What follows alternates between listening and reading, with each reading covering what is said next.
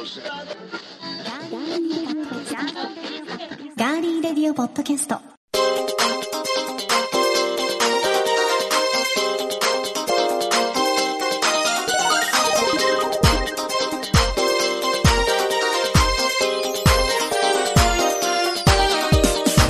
皆さんこんにちは。6月29日火曜日。6月最後の火曜日になりましたがいかがお過ごしでしょうか？今週も名古屋のスタジオからお送りしていきますガーリーレディオポッドキャストお相手は高田沙織ですそしてよディレクターの足立です。ろしくお願いしますなんか来るかと思って。来ないですよ構えてましたね今日は、うん。今日はこの方ですね。今日はなんか、はい爽やかな白 T に、はい。えーインディゴブルーのうん。ジーンズで、はい。吉田栄作さんみたいですスニーねカーは白ですよ。そうですね、はいとっても爽やかありがとうございます。絶対年齢詐称してるよね。してないしてない。いやしてると思うんだわ、絶対。もうちょっと本当は下だと。いやだいぶ下に見えますよ。本当。ね。はい。なんかあれですか？若返りのなんか、うん。カプセルとか飲んでるの？いや、若返りの人が周りにいっぱいいるので、そういう僕にエッセンスをくれる人たちが。だそういう ちょっと洒落たような言い回しをしてね、はただの足立ガールズでしょ？それってい。それで足立ガールズに失礼ですよ、あなた。あただのって言ったらねうん失礼いたしました全足立ガールズの皆様大変失礼いたしました君たちのおかげで僕はこうして頑張っていられます。もう嘘にやめてもらっていいですか？番組を私物化するんだと。本当にわかりました。私の番組なんでそうですね。やめてもらっていいですかね？そうですね。はいあなたが足立ガールズをバカにするからですよ。バカになんかしてないです、はい。その本当に何か若返るために何か、そのアンチエイジング的うなんうんうん、はい。オメガ3を取ってるとか、あ、そういうのは一切ないです。僕サプリメント一切使ってないんで。ノンサプリメント、うん、プロテインもサプリメントも一切使ってへない。え、はナチュラル、スキンケアも？ナチュラルボーンヘルシーです。スキンケアもそんなに重点的にはいややって、ない？あのうんと僕あのご存知のようにあの屋外のイベントの運営をやった後ってものすごい日焼けしますね真っ赤になりますよねご存知じゃないですか。はもうだい、から存じ上げておりますよ。気がつくとすごいことになっているっていつも学学習しないので、うん。あの本当はねちゃんと日焼け対策とかして現場に臨めばいいのにあの終わってからあもう今年も忘れちゃったってなるんですよね、でも肌綺麗ですよね、うん、そうですかね。照れあんますね。まシワがないですからね。あうん。あうん。言いたいことは以上なんですけど、はいありがとうございました、はいまあ何にもそんなにねあの、はい。秘密は引き出せなかったのでうん。続いて普通に、いそんな簡単に引き出させられませんよ、いやそのわ若い、うん、綺麗なんかあ秘訣？そう秘訣が知りたかったんですけど、また後半にします。わかりました。はい。では早速皆さんから頂いているメッセージご紹介しましょ おう願いします。トさんからです。はい。沙織ちゃん、足立さん、こんにちは。こん。にちは。配信お疲れ様です。ありがとうございます。はい6月8日に配信された回のエアコンのお手入れについてとても参考になりました。僕はもうゴールデンウィークあたりに指導させていて、天気のいい日は冷房、雨の日は除湿という風に使い分けています。年々猛暑がひどくなる上、熱中症のリスクを考えると我慢も良くないので、躊躇なく指導させました。うんごきげんよう、さようならという文面で締められております。はいありがとうございあますりがとうございます。途中もちゃんと読んではおきましたので、はいありがとうございますもちろんでございますありがとうございますでもエアコンのねあのお話あのこうやって役に立ったって言ってもらえる、うんっていうことは話してよかったなと今ちょっとなんかグッとくるものがありましたなんかあれですよね、普通、普通のことをゆっくり言いましたね、今ね。はい普通の感想をね。ごめんなさいね、トはいールさん。すごく。すいません今日僕頭回ってなくて かあの、足立 B はね、先週、先々々週、ですね2週2、3週3週間ぐらい、はい。ほぼ休みなくげ激務だったの激で務されていたので、はお疲れがね、いうん。はい、出ておりますけれも。うこども、の収録だけが楽しみで生きてきました。嘘もつけるようになりましたよ。はい、はい。もう考えるより先に口が動いてます今。やばいですね。とってもやばいです、それ。トールさんありがとうござありがとうごいました。ざいます続いて、リサレオさんからいただきました。ありがとうございます小田さん、足立さん、こんにちはこんに。ちは6月15日の配信会聞きました。うんメッセージ読んでいただきありがとうございました。足立さんの意表をついたトトロカップ足立さんのイメージも少しずつ変わりつつあります。笑いといただきました。ありがとうございます。隣のトトロね。はいはいはい。はまあ、僕のイメージはあの皆さんが思ってるよりもっとずっと低いので、い ずーっと低いんですか、はい、もうじ実態はもっとずっと低いので。皆さんよく見てくださってるのでありがたいなと思います。ね本当ですね、い、ろいろとあの暴露したいこともあったりなかったりしますけど私もちょっと弱みを握られてるんで、あはい。やめとこうと思います。はい、はい。これ以上はね、うん、お互いお互い傷つけ合うのはやめよう。怖い。もう本当に怖いから。はい。足を蹴られるかもしれないんでやめときます。もう一回もないじゃないですかそういうの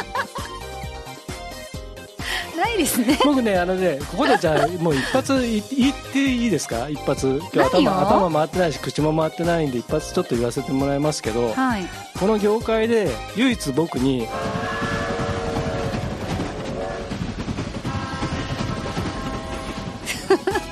ここはちょっとやめといた方がいいような気もしますけどね、はい やめます。カットします。これはあの、はい、年末年始はい、のそうですね。P スペシャルに回しましょう,、うんそうですね。はい。ここピーピー入れてちょっと面白く演出しておきます。わかりました。はい。さあ番組へのメッセージは今聞いてくださっていますガーリーレディオポッドキャストのページにメッセージフォームがありますのでそこから送っていただくか番組のツイッターがあります。ぜひ皆さんフォローしていただきましてハッシュタグガリレディハッシュタグ GRBC ハッシュタグガリの日などお好きなタグをつけて送ってください。皆さんからのメッセージお待ちしています。では今回も最後までお付き合いよろしくお願いします。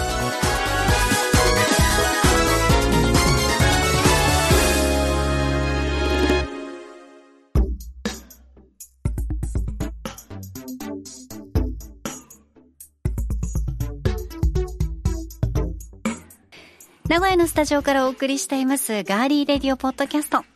さてだいぶ暑くなってきましたね。はい。この時期街の中華料理店やラーメン屋さんなどでも冷やし中華始めましたの張り紙目立つようになりましたね。はい。冷やし中華和田さん好きですか？うん好きですよ。うん。あのー一般的な冷やし中華には、うん。からしが添えられているイメージというのがありますよね。はい。ただ、現在私たちがいる愛知県などでは、一般的にマヨネーズをかけるのが当たり前という地域あります。愛知県のように。はいコンビニでうん冷やし中華を買うと、うんマヨネーズがね最初から有無を言わさずつついいてておりますねはい。ということで今週は冷やし中華について、えー、冷やし中華にマヨネーズをかけるか。これをウェザーニュースがアンケートしたそうですので、はいこのアンケート調査ご紹介します。はいまず、マヨネーズをかける割合は、全国でアンケートを取った全体では25%と少数派でしたが、愛知県ではおよそ70%と突出し、同じ東海地方の三重県、岐阜県でも60%を超える高い比率となりました。うんその他にも東海地方に近い富山県、福井県、滋賀県でも半数近い人がマヨネーズをかけると回答していることが分かりました。一方、それ以外の地域では、マヨネーズはかけない派が過半数を占める地域が大半となりました。冷やし中華にマヨネーズをかける地域が、主に東海地方周辺のみに集中している理由について、歳時期食文化研究所の北野智子さんによりますと、冷やし中華にマヨネーズをかけるという食べ方は、東海地方随一のラーメンチェーン、スガキ屋。これね、本社が愛知県名古屋市にありますが、はいこのスガキ屋が発祥と言われているそうですう。んただ理由は明らかではなく、公式資料なども存在していないようなんですが、地元の人の間では、1965年頃から、スガキ屋で提供される冷やし中華には、マヨネーズが添えられていたとの証言が見受けられるということです。うんなるほどね。1965年、結構昔ですもんね。そうですね。うん。さらに、愛知県尾張地方北部から岐阜県美濃地方にかけて展開していたおにぎり専門店チェーン、おにぎりの根の子。はい。まあ、これ根の日ともね、言うそうですが、うん。1990年代に廃業されてうん。いるので、はい私ちょっとこれ知らなかったんですけど、はい。ここでもマヨネーズを添えた冷やし中華が販売されていたそうです。うん子供時代にスガキ屋などで親しんだこの冷やし中華、マヨネーズがついていたので、東海地方では冷やし中華にマヨネーズをかけるのが普通で、なくてはならないものとなり、東海地方のソウルフードならぬ、ソウル薬味として マヨネーズが使われているのでは、ということなんですね。うんうんうんマヨネーズといえばほとんどのご家庭にあるような調味料なので、はい。いつもかける派、ありえない派のどちらかではなくて、うん時々かける派や、うんまあ、あの、両派がこうんううん混在しているエリアが多いのではないかとも言われています。はい。うん。全国的に薬味はからしというのが主流になってきていますが、紅生姜などは、うん特に大阪では好まれているそうですよ。さあ、皆さんは、眉はかける派、それともかけない派ですか？マヨネーズをね、こうかけるに、かけないに限らず、え湿気が多く暑い日が増えてきたこの時期ですので、えうん。からし、うん紅生姜、マヨネーズと様々な薬味を試して味わってみてはいかがでしょうか？はい。つよしさん、うんつよしさん、はい。あた、わまあ、いかにも私は足立さんって強しでご言おうと思ったら、ざいますが。つよしさんって言あなっちゃったた。強し殿ってたまに言うからですよ。そういうことか。はい。そういうことかって、なんか僕が仕掛けたみたいにあなた言ってますけどね。違いますよ。本当に仕掛けたな。じゃあ、はい言い直そうかな。うん足立さんはマヨネーズかけますか、僕かけないです。今も？うん。あの、かかって出てきちゃったものは混ぜちゃいますけど。出てきちゃうじゃん。うん。ね大抵出てきちゃう名古屋でね、うん。あの、普通にオーダーすると、ちょこんとね、マヨネーズ乗っけてたり、普通にね、聞かれる前にかけてあるところもありますからね。あります、あります。別に嫌じゃないですけど、私もですうんはいなきゃない方がいいなっていう、さっぱりし食べたいので、そっか、うん、結構、最初、マヨネーズついてたのを見たとき、衝撃的だったんですけど。はい、僕も名古屋来て、あの、びっくりしました。ねえ。はい。あの、僕ね、あの、子供の頃、えっ、と、初めて冷やし中華っていうものに触れたのが、ええインスタントの、あの、まるちゃんの冷やし中華っていうインスタントの袋麺のやつを母親が作ってくれたのが最初だったんですね。うん。で、あれだと、えっ、と、ごまと紅生姜が最初からこうなんか薬味でついてるんですよ。うん。でもちろんその他きゅうりとか卵は入ってないんですけど、うんうん。で、それが最初だったんで、だから、そのさっきね、おあの関西の方で紅生姜っていうのがありましたけど、はいむしろそっちの方に、あの、し親しみがあるというか、紅生姜乗ってました。うんうんうんで九、州も。中華料理、町中華とかの冷やし中華だと結構紅生姜乗ってますよね。乗ってます。しっかりめに入れてあるとこもありますようね。んそうそう。で、おそらくその、スガキ屋の、その、冷やし中華って、冷やしラーメンとかね、美味しいですもんね。うんあの、野菜乗ってたりしません？ああ、しますうんね。だからマヨネーズが乗ってたんじゃないかなというふうに思うんですが、うんうんうんうん。きゅうり。なんかレタスとか、あ、ミニトマトだったりとかトマトはあった気がするけど、レタスあったっけな？うん、なんかそんな気がするんですね。うんうろ覚えですけど、はい。まあ別にその、あとあれじゃないですかね、お好み焼きも、そのマヨネーズをかけるのが当たり前って、まあ今だとうん。割とそうなんですけど、僕ら、本当にあれですよ、あの、関西風のお好みを食べるまで、お好みにマヨネーズかけるなんてもう思いもしなかったので。最高に美味しいじゃないですか、お好みにマヨネーズ。うんまあ今はね、ううんん、普通に、まあ、あの、つけたり、つけなかったりもしますけど、はい。だからその、だんだんまあね、こういった、あの、味とか、そういったのって慣れてくるもので、うん。その、それこそ名古屋飯の最初は、味噌煮込みうどんがどうのこうのとか、味噌カツがどうのこうのとかって前もそういう話、なりますね。しましたけれどはいはいはい。慣れてきてね、自分に合うもので美味しいなと思えば別に、それはどっちでもいいかなといううん気はしますけれどもね。ねえうんうんマヨネーズ私もかけたりしますし、うんうん。やっぱりこのマヨネーズとかうん。うん。がかかってるとタバスコが合うんですよああ。これあのまあ、小田さんは絶対タバスコはね。冗談じゃなくて、うん皆さん一回マヨネーズかけた時に、ちょっとタバがけをしていただきたいですね。タルタルタバもそうなんですけど、はいこのマヨタバも最高なので、だってあの、うんカップヌードルの話した時もね、シーフードヌードルにマヨネーズたっぷり入れて、はいそこにタバスコをかけたりとかってね、話をしてましたもんね。はい。はい。あの、そうだ、ベントマンのはい。冷やしラーメンって食べたことあります？ないですね。ないです？はい。あれがね梅おろしは食べましたよ。ラーメン？梅うおど梅おろしうどん。あうどんうどんね。うん、あの今今の時期夏場になると冷やしラーメン出てくるじゃないですか。はい。あの冷やしうどんもあるんですけど冷やしラーメンはまだ食べたことないです。冷やしラーメンっていうのが、はい。えっ、とあってであのまあ麺と、うん。えっ、とあとその冷やし中華のようなちょっとあのなんていうんですか酢酢の感じの甘甘酸っぱい感じのタレ。タレが、えーついてて、ええ。でマヨネーズがついててであと,、えー、と小松菜のあのおひたし大体あるじゃないですか、はい。あれがセットになってあと,、えー、と刻んだネギ。へえの、えー、とそれが一番あのシンプルなプレーンな冷やしラーメンっていうのがあってでもうこれだってかけて食べるだけでも結構うまいんですよ、うん。で、まあ、あの手間が手間暇かけられる人は例えば卵のね薄焼き卵とかあの何？えっ、ときゅうりとかハムとかね乗せればもうそのまんま冷やし中華になるやつなんですよ、でそこにあのなんだっけ、えー、と唐揚げの切ったやつとかはい。がセットになってるやつがあったりとかするんですねでねこれね結構いけるんへえ、じゃあちょっと今度、うん。冷やしラーメンチェックしてうん。うん食べてみます、ちょっとね食べてみてください。これね、あのまあ、持ち帰ってまあ普通は持ち帰って食べると思うんですけど。今ねちょっとテイクアウトぐらいしかね、こう、はいあの中うんですよでね。食べられないとこ多いですしね。持ち帰ったらさっき言ったみたいにちょっとなんか好きなものをちょっと上にねうん。あしらってもらってあの食べると美味しいので。じゃあその時にも、うん、もうマヨネーズついてくるんで。あわかりました。そう。頼まなくても、お家でやってみますうん、ね、ぜひぜひ。買って。はい、わかりました。皆さんもぜひ、うん。ベントマンさんのうん、冷やしラーメンはい。はい。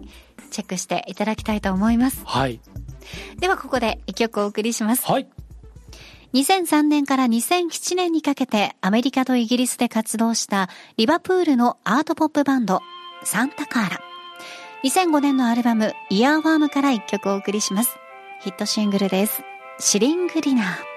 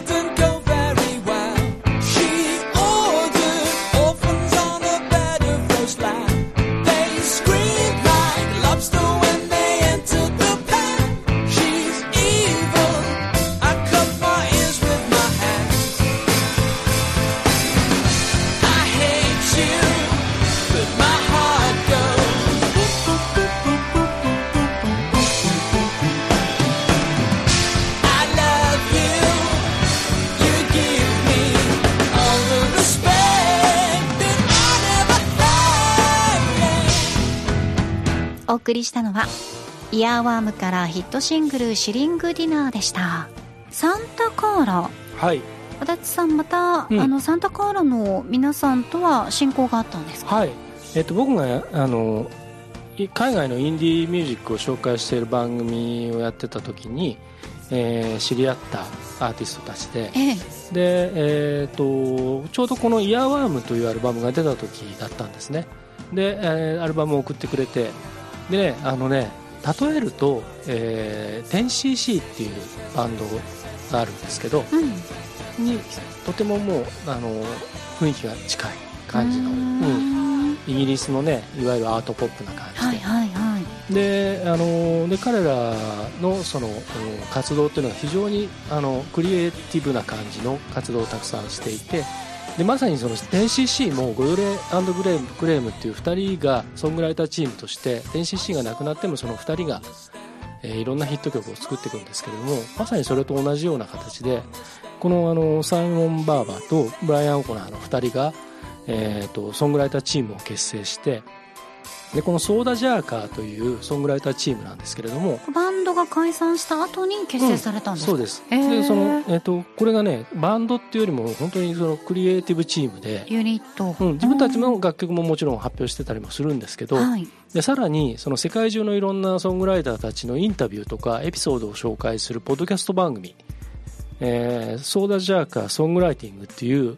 えーポッドキャスト番組を今もやっていて、うん、だから興味ある人はあの音楽のこととかそういったあの、えーソングライティングに興味のある人まあ英語なんですけど、はい。えーリンク貼っておくんでぜひチェックしてもらいたいと思います。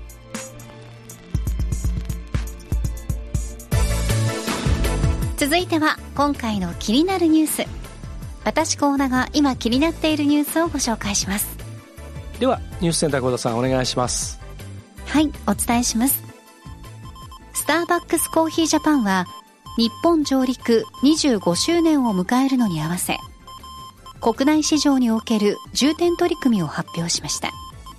脱使い捨てプラスチックや廃棄物の削減に向けた取り組みをさらに強化する考えです。以上ニュースをお伝えしました。ありがとうございました。それではスタバで100円おかわりコーヒーを飲んじゃおうのコーナーです。タバで100円でおかわりできるんですか？レシートでね。あ。あれ知らなかった？知らなかった。当日そうなの？当日に限り。そのお店に限り？うんどこでも。あのあれですよ。ビバレッジとかダメですよ。知らなかった、うんあのー普通のね直営店舗？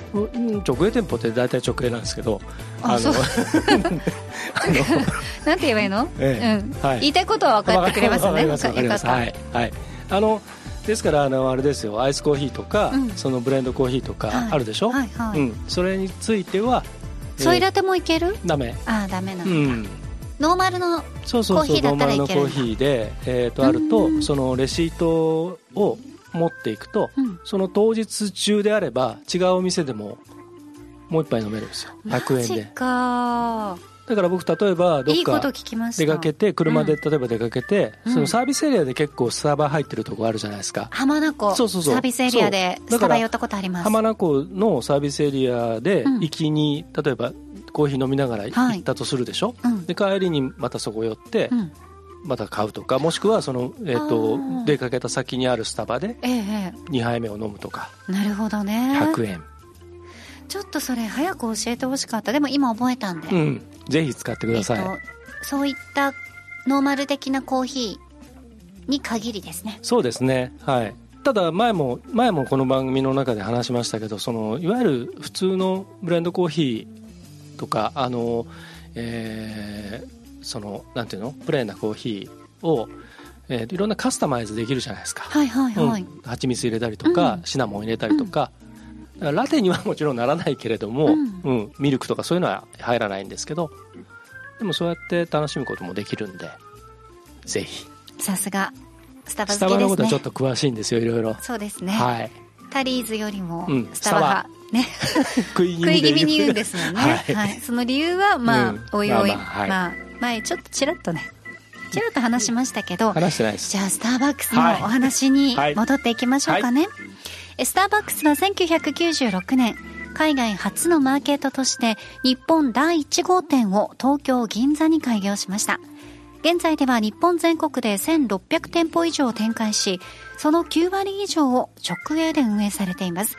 またパートナーと呼ばれる従業員の数はおよそ4万人規模にまで拡大しているんですが今回発表された重点取り組みは店舗のある地域地元とのつながりをさらに深め人と地球環境においてより良い状態のあり方を追求すると説明。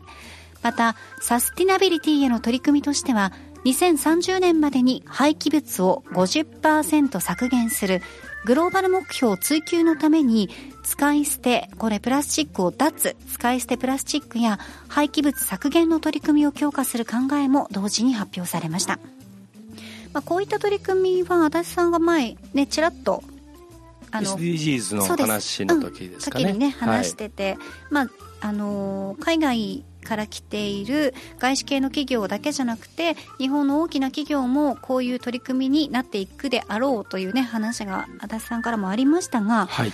スタバにおいてはその一環として今年の秋から東京丸の内エリアの店舗で繰り返し使えるカップこれどういう感じになるのかわかんないんですけど、あーはい。シェアリングプログラムの実証実験を開始する予定で使い捨て容器の代わりにリユースカップでドリンクを提供してはい。参加店舗で回収。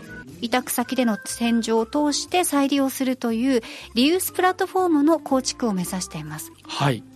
ね、このリユースカップってどういうカップなんですか？あのですね、あの、いわゆるあの、えっと、昔あったビール瓶とか、うん。ジュースの瓶でデポジット制度ってあるじゃないですか。ああります、はい。返すと10円もらえるとか。うん、、こういうこういう瓶。うん、とか、うん、形はさておき。私の絵が下手すぎて。今何を書いたかと思って。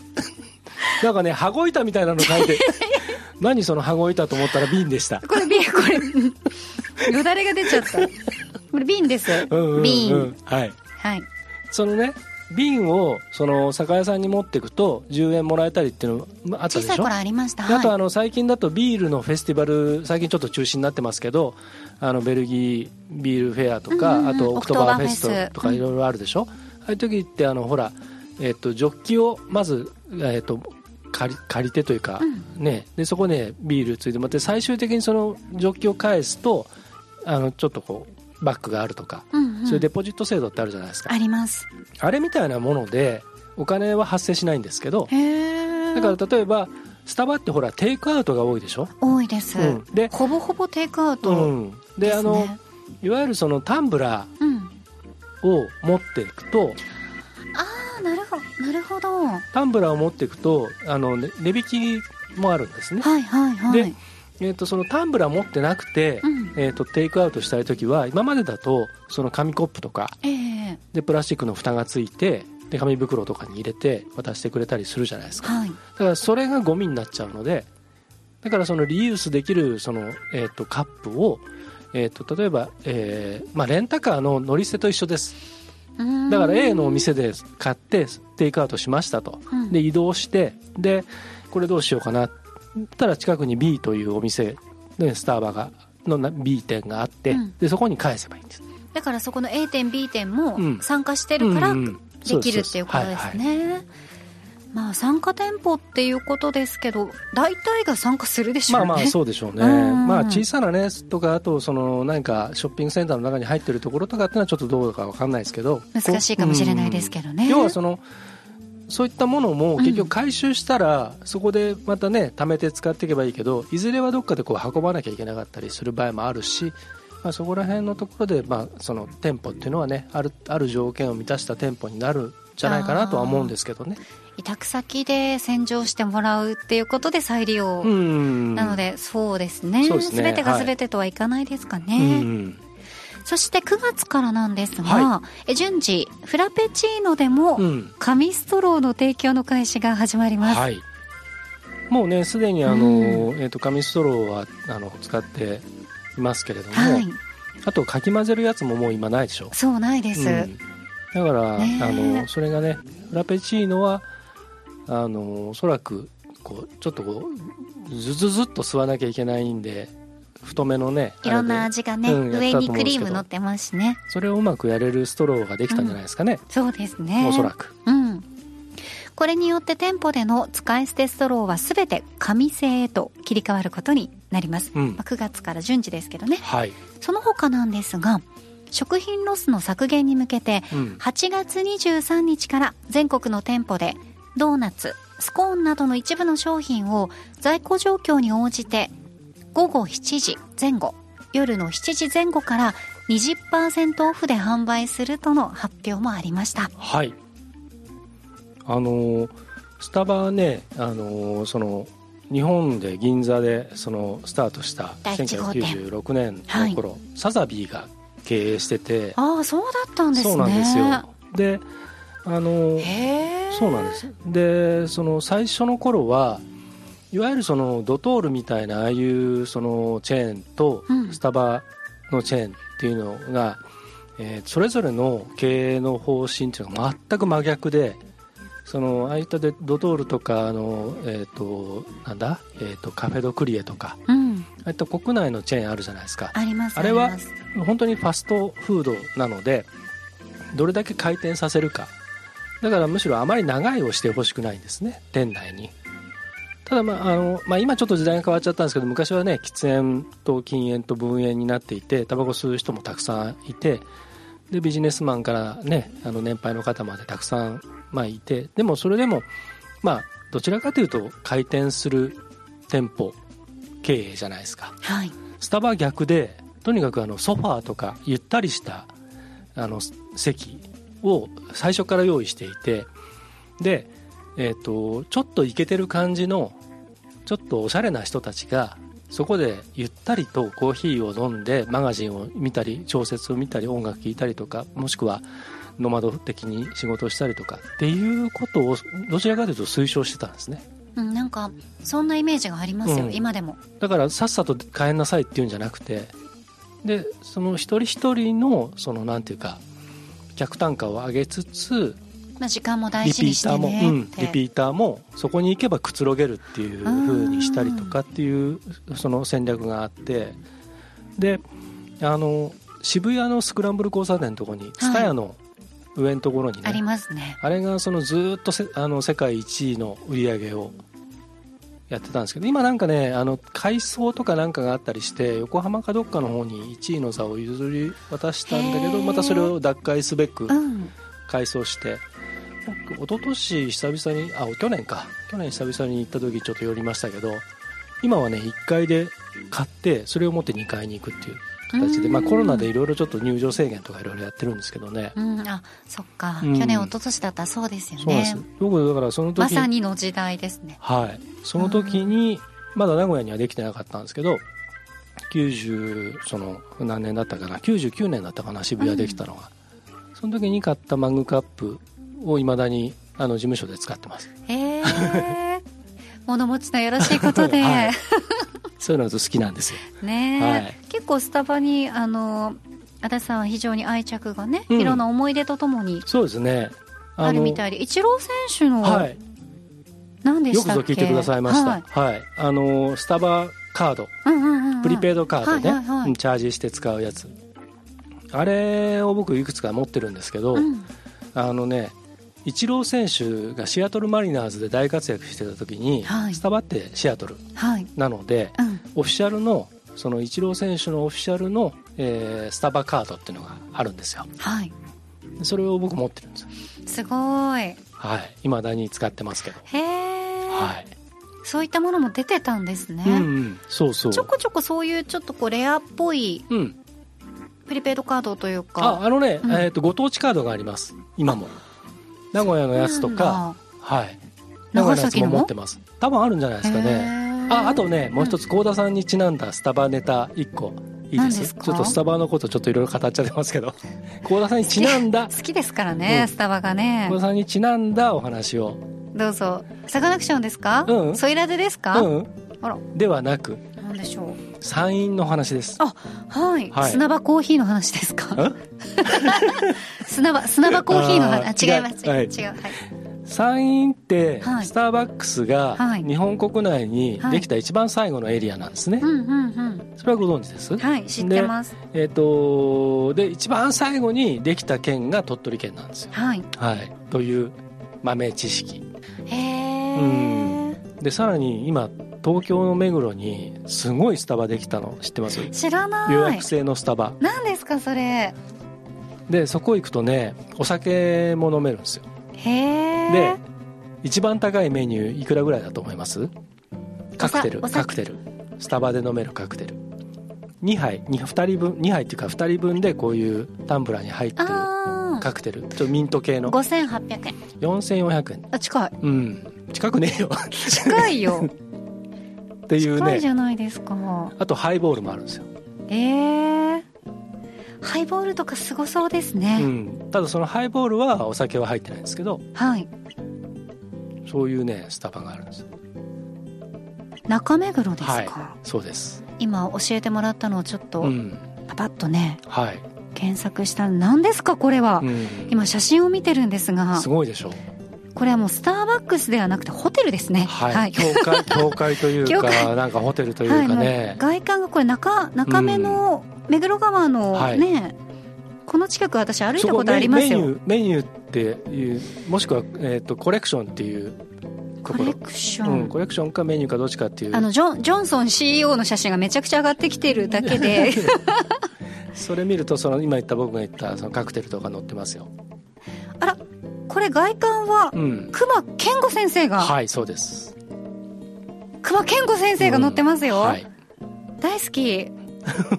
本当にあのはい。いっぱいうん。雑誌で熊健吾さんの、はい。あの何建築が載ってるのうん。を図書館とかで借りて見たんですけど、頭の中がどうなってるのか知りたいですよね、本当にすごいです、ね僕まだ行ったことないんですけどここちょっと行きたいとこですいやねちょっと連れてってもらわないといけないですね、あのねいろいろちょっとコロナ禍落ち着いて東京へ行けるようになったらぜひね行きたいですねそこは。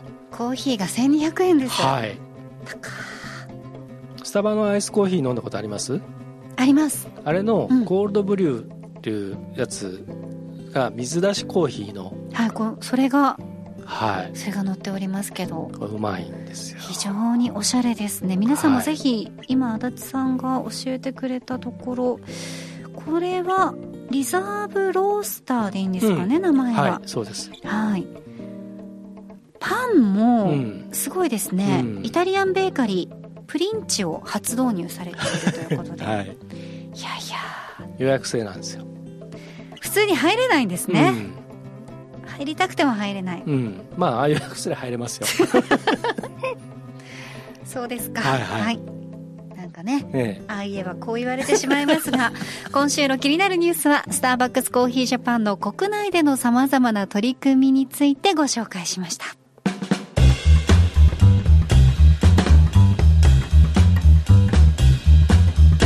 ここでお知らせです。はい。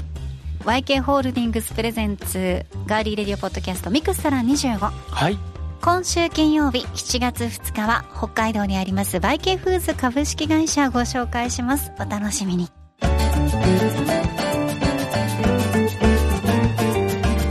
名古屋のスタジオからお送りしてきましたガーリーレディオポッドキャスト。エンディングのお時間です。では届いているメッセージご紹介します。はい。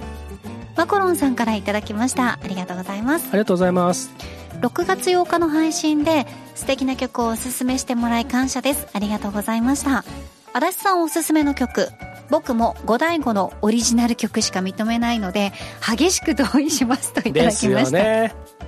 この件についてね、はい。あのツイッターでの反応もあるんです、はいはい。エルニーさんからもいただいています、銀河鉄道39のテーマ曲は僕も元曲の五醍醐派ですというメッセージ、そして正さんからは珍しく足立 D に同意。銀河鉄道39は五醍醐じゃなきゃダメですといただいてましたが。いやもう皆さんよく分かってらっしゃる。ね？今ね、はい。あのマクドナルドのうん CCM、そう。木村拓哉さんが出ていらっしゃいますが、50周年のそうですかね。はい。あれのねテーマソング、CM ソングまさかね僕のこのアイディアをパクられるとは思ってませんでした。本当よマクドナルドの野郎ますよ。そう。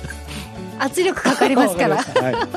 気をつけてくださいね、さあではエンディング恒例です。〇〇の時に聴きたい曲。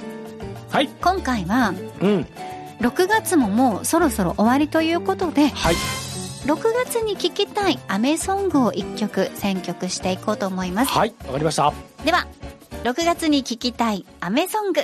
先行足立剛。大竹栄一ウォーターカラーアルバムナイアガラトライアングルボリューム2より。ウォーターカラー。はい。どんな曲ですか？レインっていう歌なんですけど、はい。松本隆さんが作詞で大竹栄一さんが作曲ではい「でダイアゴラトラングルボリューム2っていうアルバム。はい。佐野元春さんと杉間さみしさんと大竹栄一さん3人での、えーコラボユニットプロジェクトアルバムなんですけれどもその中に収められている曲で。はい。でまさにねこの時期のこの雨の歌なんですね、夏がもうすぐっていう歌詞が出てきたりとか、うん。でねこの歌詞がねすごい短いあの曲ぜ曲自体がすごいスローな曲でだから言葉数はすごい少ないんですよ。うん。でもねこれが秀逸でね俳句的な歌といいますか。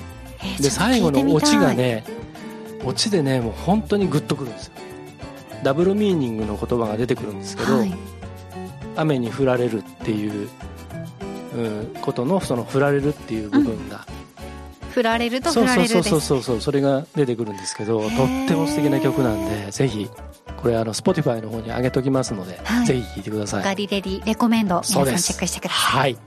じゃあ、えー、高校幸田さん準備はよろしいでしょうか、はい大丈夫ですえー、6月もそろそろ終わりということで6月に聴きたいアメソングを1曲高校幸田沙織。畑元博レイン大江千里さんの曲のカバーなんですけど、うんはい。